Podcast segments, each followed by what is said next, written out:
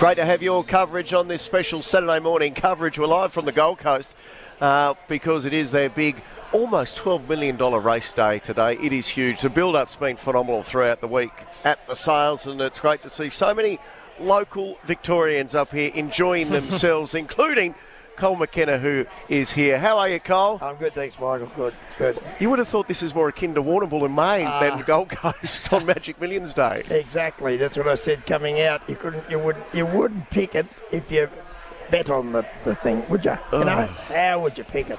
It's an amazing week, isn't it, Cole, for everyone oh. in the industry. I know how much you love the Warrnambool Carnival as well. This is very different, obviously, but it, um, it's it's special in its own way.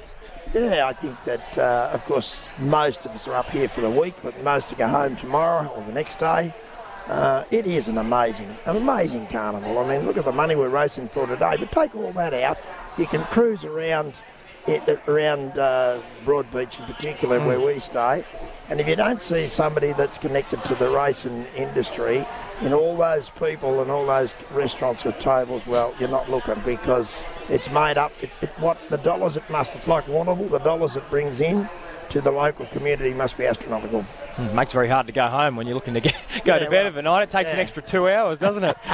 yeah, to, stopping for a, a, a, can here or a drink yeah, there. That's right. That's for sure. Uh, your colours are famous, Cole, and you breed as well as um, buy, but have you done much action this week? Oh, we bought a couple couple up here. Uh, not not a lot. wasn't real strong. I didn't go out yesterday. We bought I think I bought shares or uh, effectively. We like to buy them and syndicate them out, and uh, yeah, I think there's three or four. Mm. Oh, that's nice. And you got Grand Slam. You've brought him up here for a dry track.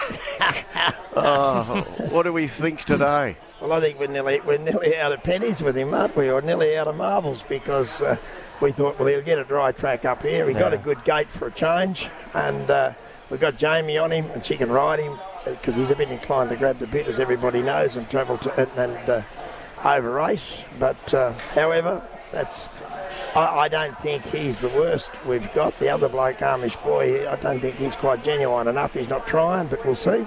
You know, you never know with a race. With a race, he, he's in the last Amish boy as well. And yep. gee, we saw a, a, nice horse from the Mitch Freedman stable midweek at Sandown. Attrition. Attrition. Yeah. Gee, yeah. he looks like a, a promising he's galloper. A nice, he's a nice horse, and it's good to see the young blokes, young, young Mitch, have a nice horse because. Uh, you know, the big stables get the good.